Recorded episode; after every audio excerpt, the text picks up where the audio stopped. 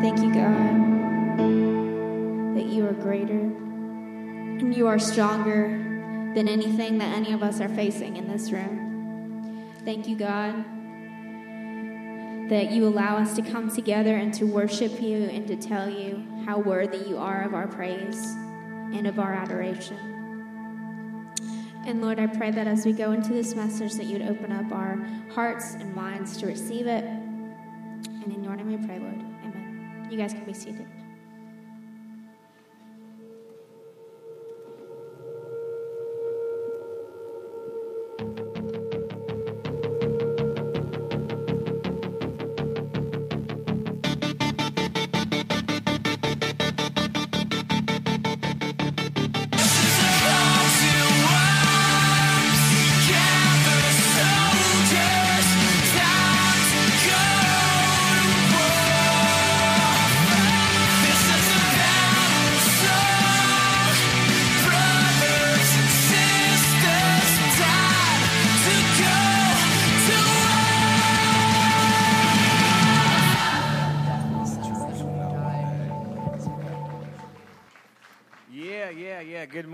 Church, good morning again. Hey, what about our worship team? Thank you guys so much for leading us this morning. Thank you so much for leading us. Hey, again, my name is Still Payton. If I've not met you or you came in late, and I want to welcome you again to City Lights Church. We are so excited about what God is doing. Man, last week we made a huge announcement that we think is really going to change everything about our church. So we've started a new series this morning called This Changes Everything. And I want to share with you what the announcement was for those of you who weren't here or don't really know what's going on. Last week we made the announcement that on September 13th, we're going to be switching locations to Clinton High School. Yeah, celebrate it, celebrate. If you can't have a good time at church, then you can't have a good time anywhere, okay? So don't leave me hanging this morning. Don't leave me hanging. Let's celebrate. And so 2 weeks from today, we'll celebrate 1 year as a church, which is pretty amazing for a church plant. A lot of church plants don't even make it 1 year, and so we're just grateful for what God's doing. We had 7 people that we believe and trust that they made, a faith-based decision to commit their lives to Christ last week. So just God's doing something. Yeah, let's celebrate it too, yeah. You guys are so funny. If we're going to clap, let's clap, okay? If we're not, then don't. But let's make it loud. Let's make it loud and proud. So we're just so excited about what God's doing. We're going to we're starting this series today about This Changes Everything, and we started renting some office space in downtown Clinton, which gives us a permanent place to work out of in our city, which just further establishes our basically commitment to this city, saying, hey, we're going to be here, that we're not just something that's going to be a fling, that we're going to be here. And I want to share this with you guys because I said that we're going to meet at Clinton High School permanently. And what I meant by that was we're no longer going to be meeting here. And nobody has asked me this. Maybe you're wondering this, so I want to go ahead and answer the question for you. If you're thinking, well, why aren't we buying a building, right? We've been meeting in a high school for a year. Why would we go meet in another high school? And can I just be honest with you, as opposed to I would lie for some reason, but I hate when people are like, can I just tell you the truth? I'd much rather you do that than lie to me. 2 years ago, 5 people started meeting in my living room. Last Sunday, we had over 100 people at this service. I'll be honest with you. I don't know how big God's going to take this thing, so why would we go build something if we're going to need something even bigger, right? Several months ago now, I'm not even sure how long, but an opportunity came up for us to get a permanent facility just a couple miles up that way past the interstate. And I'll be honest with you, I was disappointed that it didn't work out. It was really a zoning issue, but for those who were aware of that, I'm so glad that we didn't because, God, we've been outgrown that building. And I just don't know what God's going to do. I know what I believe he's going to do. I know what he's capable of. So if you want to know why we're not buying a building, because we don't know how big this thing's going to get. You take any business owner who started with 5 and in 24 months had over 100, they'd be in Forbes magazine and on CNN. So we just believe God's doing some incredible things here. So that's why we are not... We believe in time that God will give us that. I'll tell you what my personal dream is, and we'll just pray for whatever God, whatever we desire, but ask, that God will just allow us to be in his blessings. But I would love for us just to buy a piece of property and build a building, customize it one day is what I would like to do. But it's going to take you getting on board with us, and that's what we're going to talk about this morning. I want to share one more story before I get going. Did you know that the anointing of God is on this ministry? Do you know that? I mean, if you're a first-time guest, you're probably like, no, I don't know that, buddy. If you've been here a couple times, you may not know that. But the anointing and the favor of God is on this ministry. Yesterday, I was down at our office painting and doing some work, and there was a number that called me that I didn't recognize it. And if you're smart, as you get older, there's just certain numbers you don't answer, right, if you don't recognize it. Because I ain't getting hemmed up for 30 minutes talking to somebody I don't want to. But I went up listening to my voicemail and called this guy back, and this is hilarious. His name is Kit, K-I-T. His wife's name is Kat. They call each other Kitty Cat. Any Wedding Crasher fans out there this morning? I'm just kidding. Their real names are Kit Kat, though. Was it too early to throw in Wedding Crashers? And so Kit, this is really cool. He works for the Billy Graham Evangelistic Association. He's out of Charlotte, North Carolina. Listen, this is so crazy. I'm telling you, just God's favors on it. And I say this humbly because God does these things in spite of me. This isn't because I'm the pastor of this church. It isn't because we meet in this facility. It's because this is God's church. We're stewards of it, and I'm called to shepherd it. So Kit he's working in the Billy Graham Library. Are y'all ready for the story? Like, I mean, it's pretty crazy, okay? He's working in Billy Graham's library last week. He lives in Charlotte. He works for the association. And he just starts having this random conversation with this guy about what God's doing in North America and in different ministries.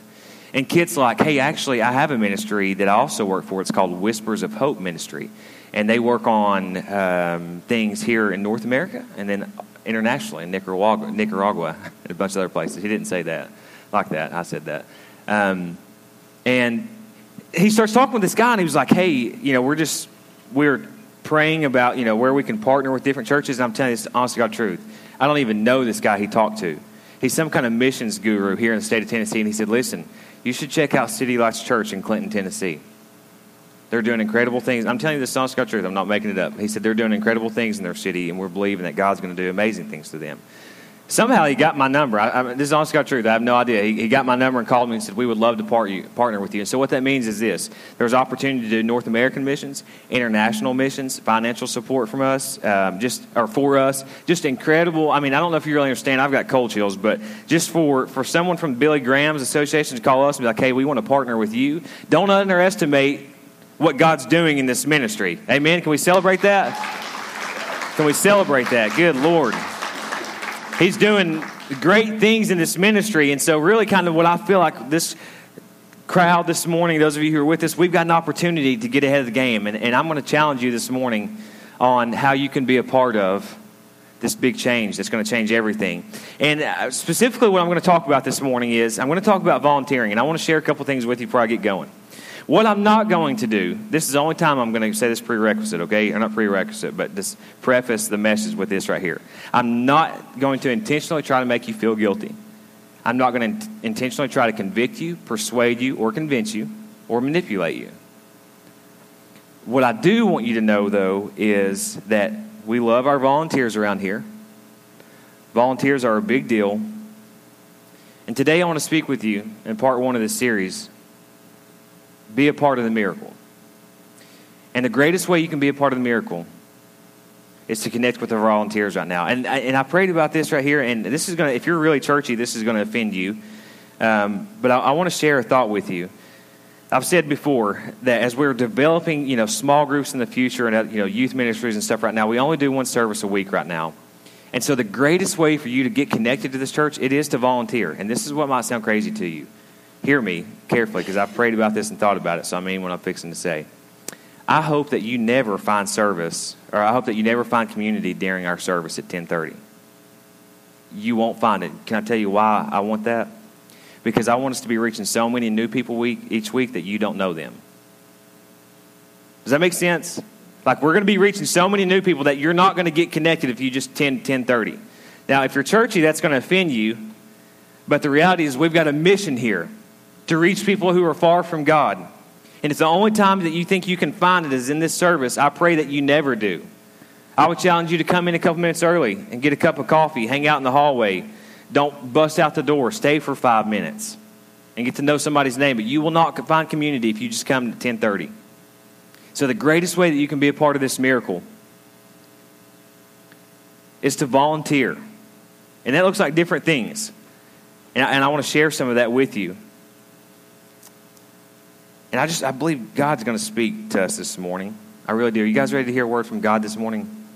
I believe he's going to speak to us. Listen, everybody and their mama and their brother and their crazy uncle knows the story I'm fixing to read this morning, even if they don't believe in Jesus. We're going to be talking about when Jesus turned the water into the wine. And God just kind of opened my heart, showed me some different angles to this message. And so I'm not going to give anything that's like this revelation from God. We're just going to kind of take a different approach to this message. I'm going to share some theological truths, a lot of practical application as well. But keep in mind, we're talking about volunteering. And so we think making this change to Clinton in 3 weeks, getting this office space, it's going to change everything. It's already changing things. Listen, it just, to have a record-breaking service last week, to get this call from Billy Graham and this Whispers of Hope in Charlotte, it's just confirmation that God is doing something. And what I'm doing is saying, hey, will you be a part of the miracle? Will you join something that's bigger than the life you're living? Let's listen to what God's Word says as we talk about being a part of the miracle. We're in John chapter 2 this morning. We're talking about Jesus turning water into wine, be a part of the miracle. On the third day, what do you know about the third day? Is that the day Jesus rose and defeated death? A lot of symbolic things going on here. On the third day, there was a wedding celebration in the village of Cana in Galilee. Jesus' mother was there. Verse 2, and Jesus and his disciples were also invited to the celebration. What I love about this is Jesus was always invited to things where he was with people that were nothing like him. Do you know what I mean? He was always hanging around people who were sinners and prostitutes. I feel like the church is just the opposite a lot of the time. It's like we're like a country club. If you don't wear khakis and a button-up, you can't come. No offense to anybody wearing khakis and a button-up this morning, okay? Verse 3. The wine supply ran out during the festivities, so Jesus' mother told him, they have no more wine. Part of the way that you can be a part of this miracle is by helping us create a culture of honor. How many of you that are married, have been married, getting married, more so if you've been married, had a big wedding? Big is relative to what, you compare it to. How many had a small wedding? My wife and I, there's nothing wrong either way. I think it's just really a preference. My wife and I, we'll be celebrating an anniversary in about 2 months, something like that, probably a little less actually. And we went up on top of Clingmans Dome in the Smoky Mountains, just us and our pastor and two friends, and then this crazy guy that took pictures. And so I don't know how many people that is, but that's how many people were there. Like, we didn't invite our family. It wasn't because we were mad at them. We just really wanted that to be intimate between us. And I've done weddings. I've officiated weddings where they were really big and just fancy and nice. But the thing about this in first century, in a community like Cana and Galilee, is not only would this have been like a family celebration, but they would have celebrated this in the entire community. And listen, it wouldn't have been just like a bachelor's night, a bachelorette party. I mean, they would have celebrated this for a week. Could you imagine how terrible that would be if somebody's wedding for a week? Like, just get it over, okay? Buy gifts for a week. It was just this huge celebration. And just like at weddings today, how you serve refreshments and drinks, one of the most important things that they could have done during that time is to serve wine. And it would have been, listen, this is crazy. If you study this culture during this time, for them to run out of wine at a wedding party would have been socially disgraceful for them. In fact, listen to this. It could have basically carried that grief from this party to the rest of their marriage. They would have been known as the couple that ran out of wine at their party. Isn't that crazy? Like, it would have been like this big cloud that hung over them for the rest of their marriage because it was such a big deal. Now, when Jesus' mother Mary says, hey, you've got to help them turn this water into wine, it's where he's going, where she's going. She understands that there's this huge sense of urgency. To serve quality wine at this wedding would have been an honor to the guests. To run out of supply would have been extremely disgraceful, disrespectful. Do you know what we do here every single week at City Lights Church? We serve you wine. Some of you are like, I knew I love this church for some reason. Is that at the Next Steps table, Brother Payton? You missed that, yeah. No, we serve wine every single week.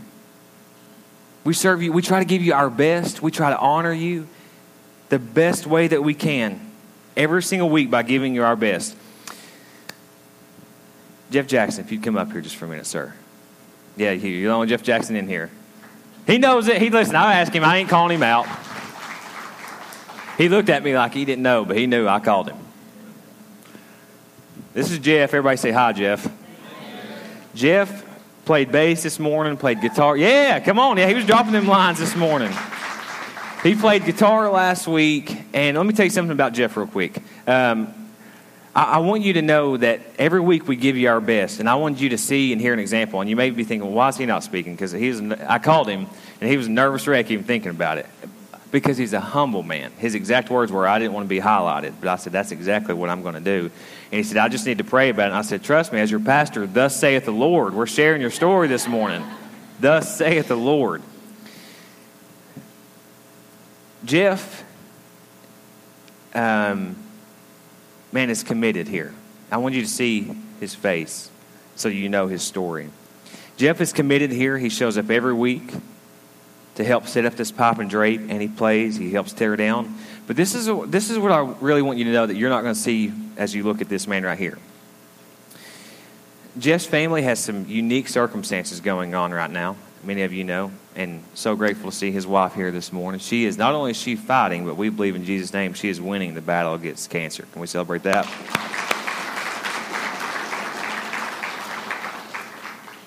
Fighting cancer. He's got 2 kids at home. This man travels out of state every day for work, every week. And can we just be honest, with a family who is battling cancer, a person who drives out of state every single week, every single day of their work, do you think it would be easy for him to make excuses not to come in here on Sunday morning and not give you his best? Absolutely. Absolutely. And I wanted you to see this because these drapes that are set up right here, the drapes that are set up out there, that guy dropping the low bass that made your chest rattle, it's from a man who says, I'm going to give God my best. I'm going to do my best to help serve wine every single week. Can we celebrate Jeff this morning? God bless you, man.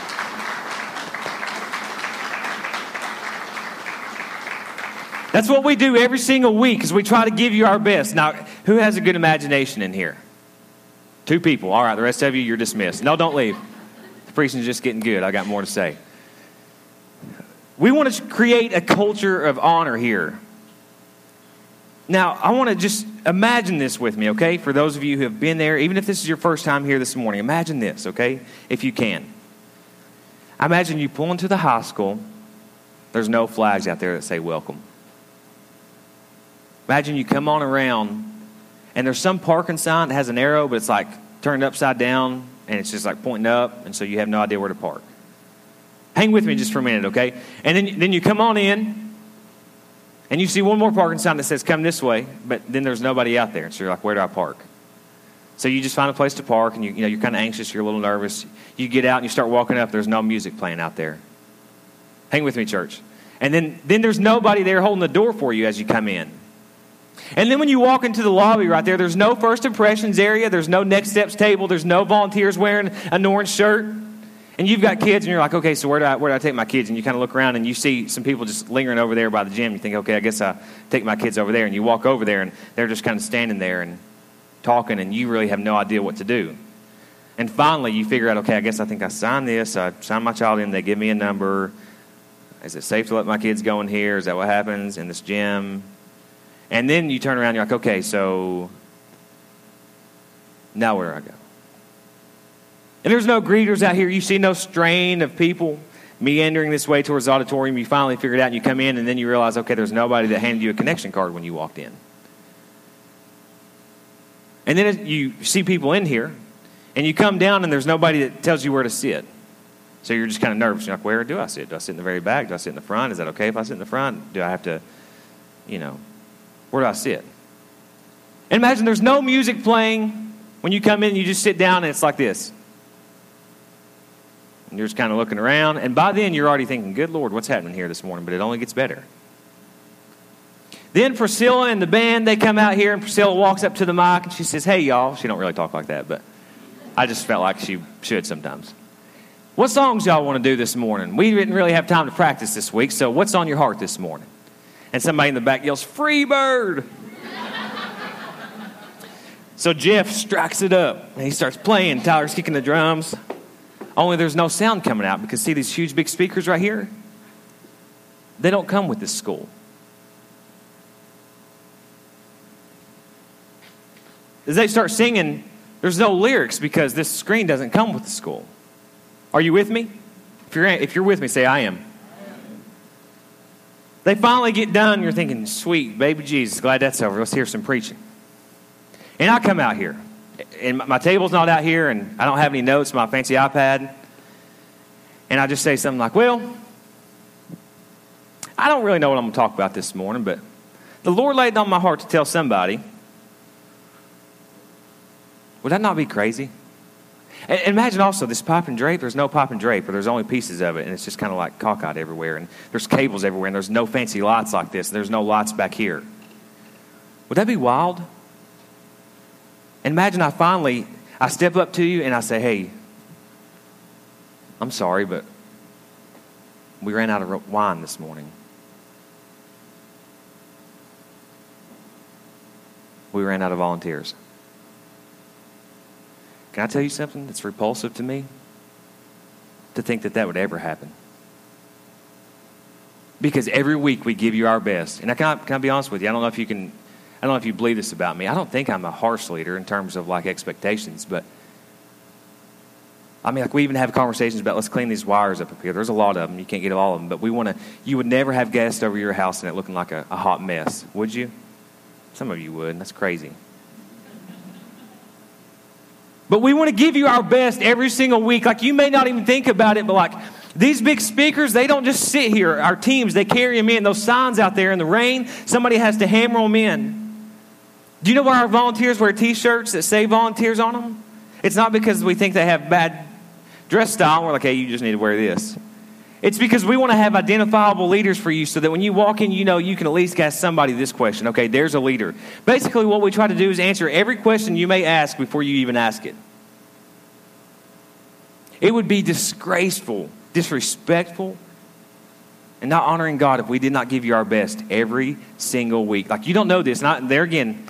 I said I wasn't going to say it again, but this is not, I'm just trying to let you know what happens here every Sunday morning. I want you to know how we turn the water into wine. You see these lights that are on right now? And do you see that background image? Do you notice that they match? You probably never thought of it. Our lighting team. Every slide for every song, these lights match it. So it can be visually enticing for you. And if you're like, whoa, it's crazy, that's okay. We don't do it to like be recognized, but we want to help you have a great experience here, which, by the way, let me say this. Let's go on the record. You cannot manufacture the Holy Spirit. However, you can create an experience where people can come in and encounter Him.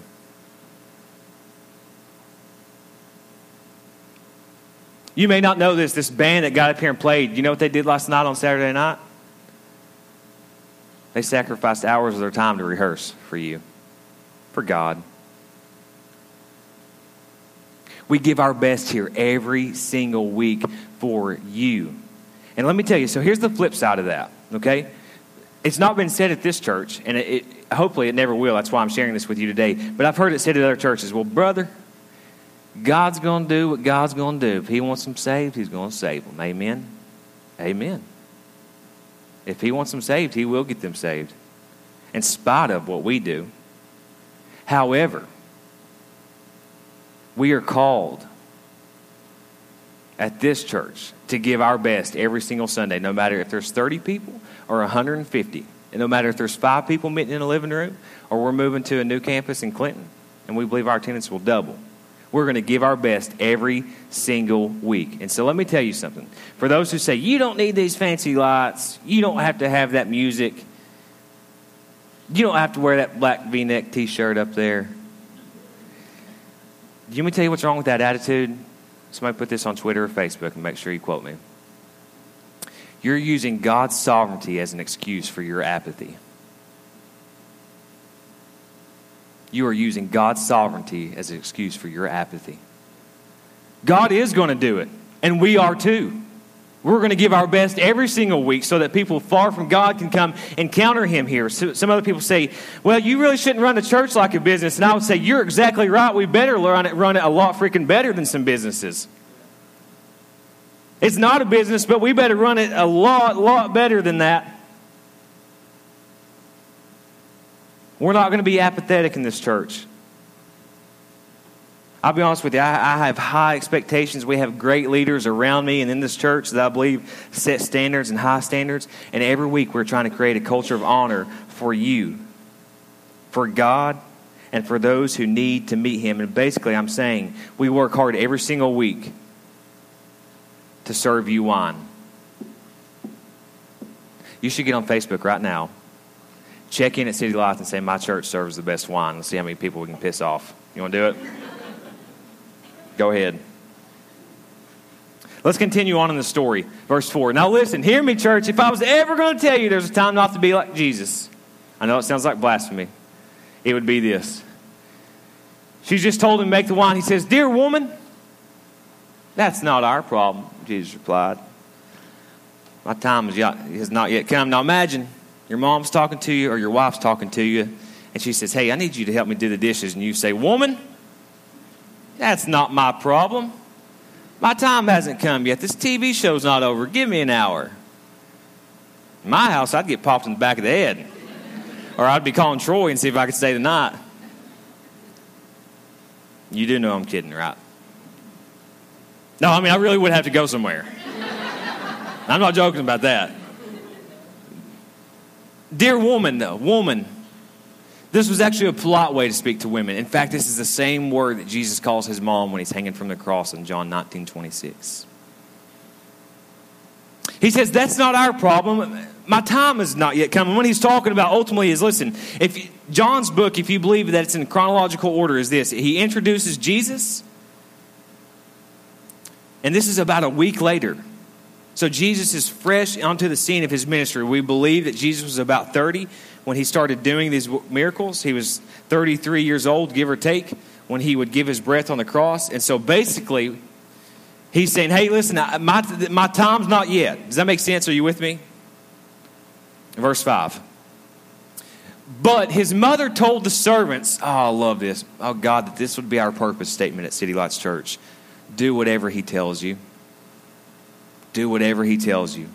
Another way that you can be a part of the miracle, experiencing the miracle, helping us carry it out, is by having a character of humility. Let me ask you something. Jesus, he comes upon this wedding, and ultimately we know what kinds of great things he would do. But let me ask you something. Do you think that Jesus, and bear with me here, do you think that Jesus was overqualified to stop at this wedding and fix this problem? Was he overqualified? Yes. Do you suppose that Jesus was overqualified as the Son of God to come to heaven in form of a man and humble himself to the point of death on the cross to die for dirty sinners like you and I? Would you say that he was overqualified for that? Would you say that Jesus, who was at the beginning of creation when the heavens and earth were formed with God and the Holy Spirit, was overqualified to wash the feet of the dirty disciples? Yes or no? Yet he humbled himself to serve. Mark 10:45 says that Jesus came to serve, not to be served. And I don't want to be like this mean guy, but a lot of people in church feel like they're overqualified to serve on Sunday mornings. See, you general statement, you're too overqualified to come in at 8 o'clock in the morning and help lift up these heavy speakers. You're too overqualified to come and hold a door for somebody out there so they don't have to open it. You're too overqualified to open that door right there and hand somebody a connection card. You're too overqualified. Let me just brag on our church here for a little bit what I know. We have very educated people in this church. A lot of them have degrees. Many of them are seeking degrees, some doctorate degrees. Educated people, hardworking people. And they humble themselves every single week to create a culture of honor and to serve you wine. I'll tell you the truth. My job, one of my jobs as the pastor of this church, is to lead it and to lead it strong with clarity, with biblical principles, with honor. But if I ever get to the point to where I walk in this building and see trash out there and don't pick it up, I don't help carry a table every now and then, God help our church if I ever become overqualified to do those things. And I say this not to boast, but honestly, I picked up a handful of trash out there this morning and had no intentions of it being used in the story. But the point is this: we've got to humble ourselves before the Lord. Nobody in here is overqualified. I suppose for sure that the Son of God was way overqualified to take on the sins of the world, but he did. If we are going to experience this incredible miracle that God wants to do here, that he is doing, then we must get in ourselves that we are humble, that we are no better, that we are no bigger when it comes to serving. Can I tell you what fires me up the most as a pastor when people want to volunteer? Which, by the way, let me say this. Last week, we challenged 20 extra people to sign up for volunteering when we moved to Clinton. We had 13 people sign up last week. Just last week alone. I'll tell you one of the things that fires me up the most is when someone says, "Hey, I want to volunteer." And we want you to know this, that it's really not just about you filling a position. So I always ask, "Well, what do you want to do?" And I love it when they say this: "I'll do whatever." I mean, that makes me want to run through a wall. Seriously. It fires me up when people say, "I'll just do whatever you need." Because then I know they're humble. And I know they won't be too proud to roll up a couple cables even though they have a bachelor's degree. I know they won't be too humble to make some coffee like Robert does every single morning. Where is Robert? Hey, Robert, there you are. Every single morning on Sunday. We just serve here. We're just creating a culture of honor, and we're doing it with humility. If you want to be a part of the miracle, we've got to humble ourselves before God, and we're told when we do that, he will exalt us. But when we exalt ourselves before him, he will humble us. And I trust you that you will know that it is much better to humble ourselves before him than to exalt ourselves before him. Let us be a church of humble people who will, this just needs to become our purpose statement. Verse 5, don't pull it back up. It's okay, where Mary tells, "Hey, do whatever he tells you." This morning, can I tell you something? I'm just asking you to do whatever God tells you.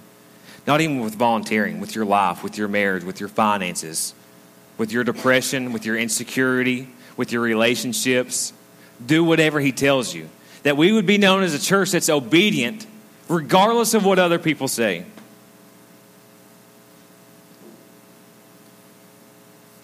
Let's continue on the story.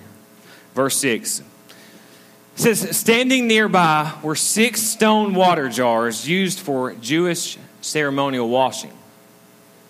Each could hold 20 to 30 gallons. Listen, verse 7. Jesus told the servants, "Fill the jars with water." I love what happens right here. Leave us here for a minute. So they filled them to the brim. They didn't come in here and give half the best they could. They didn't carry the water down and only put what they wanted to in it. They went over and above. That ought to be the attitude of every person who serves the local church. And can I be honest with you? I really believe for the most part that every volunteer here believes that. They're going to every Sunday they're going to fill it to the brim. They may be tired. They may have worked 60 hours a week. They may be fighting illnesses. Their marriage may be struggling. They may have got shorted on their paycheck, but they're going to come in here every single Sunday and fill it to the brim. Does God not deserve our best? It's the truth, good Lord.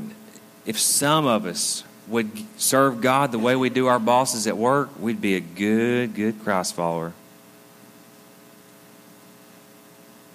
He told the servants, fill the jars with water. So they filled them to the brim with excellence, with honor. Verse 8, he said, now dip some out and take it to the master of ceremonies. So the servants followed his instructions. Mary said, do whatever he tells you. So the servants followed his instructions. If you ever want to experience a miracle from God, you must understand that provision for that miracle always awaits your obedience. If you're looking for a miracle in your life, provision always awaits obedience. God will always provide when you are obedient. The last thing I want to talk with you about this morning is, surprise, surprise, be a part of the miracle. Be a part of the miracle. There's some very rich theological things happening here that I just want to touch on briefly for the sake of teaching. This wedding, as we read, happened on the third day of Jesus' traveling, which is symbolic of Jesus defeating death and resurrection.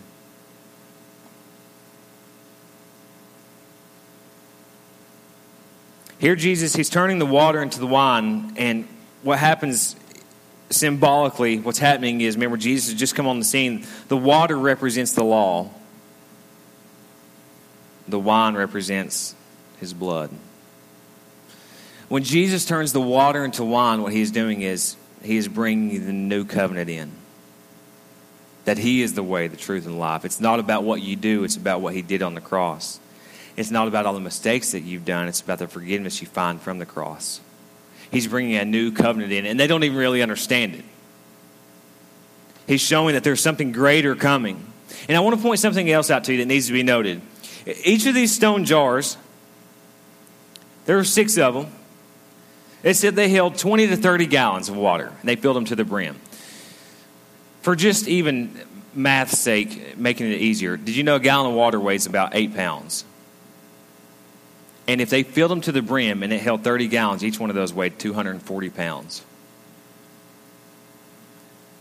And listen, it does not say that they just ran the water hose over and filled them up. They would have had to find the water source. Or you could say it like they would have had to wait for the truck to pull in the morning and throw that big jar up on their shoulder and carry it out over here. It would have been no small task for them to do that. I don't know if you realize this, but what we do here on Sunday mornings is no small task. We lift jars every single week. We lift stages every single week. Our volunteers. Every single week. They come in and serve wine.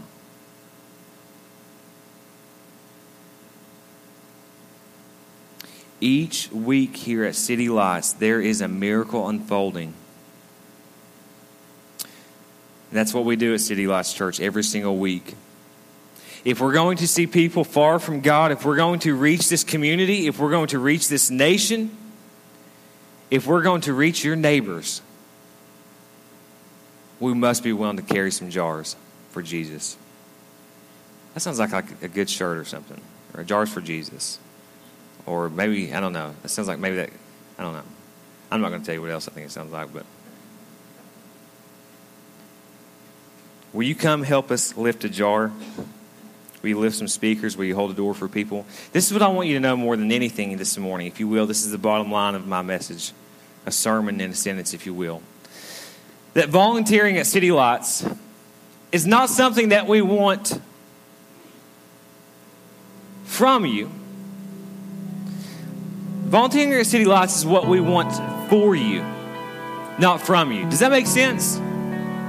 Like, we believe that you'll be blessed when you serve because Jesus said, hey, I've come to serve before to imitate Christ.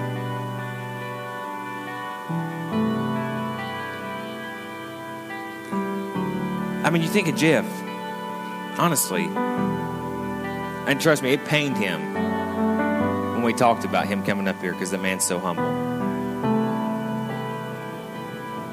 But you are blessed when you serve and you're like Christ.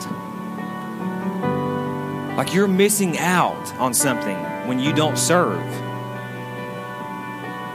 Volunteering at City Lights is something that we want for you. We think you'll be blessed by doing it. So when we say we want to get you connected, it's really not about we just want to fill a position. and get you to throw a shirt on. No, we're more intentional than that. We have higher standards than that. Our honor is greater than just getting you to come in here and lift something. Let's continue on.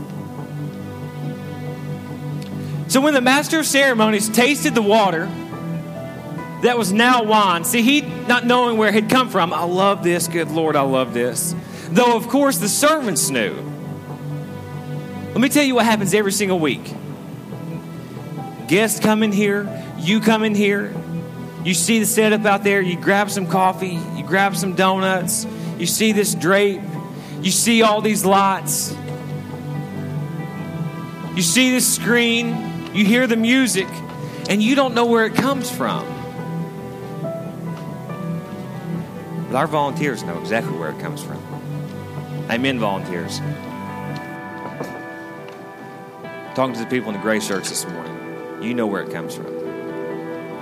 And what I know, I'm just talking to my volunteers right now. What I know is this, is that you have lots of things going on. And it's really easy to come in here and just do the, listen to me, sound team, production team, light team. It's really easy to come in here and just do the same thing over every single week. But you are turning the water into wine. Don't you ever forget that what we are doing is greater than what the natural eye can see. And listen, it's okay that people come in here and just taste the wine. That's why we do what we do. But when you help lift some jars, of course, you're going to know where all this comes from. Because you carry the jar, you set it up. Verse 10. A host always serves the best wine first, he said. Then when everyone has a lot to drink, he brings out the boxed wine from Walmart. But he says, but you have kept the best until now. Another way of saying that is like this. You have saved the best for last. Church, hear me this morning. God is doing an incredible work in this ministry today. He did it last week. He's going to do it before this day is over. But I believe that He is saving His best for last, that we've yet to experience what God wants to do. I guess I'll be the only one that gets fired up about that.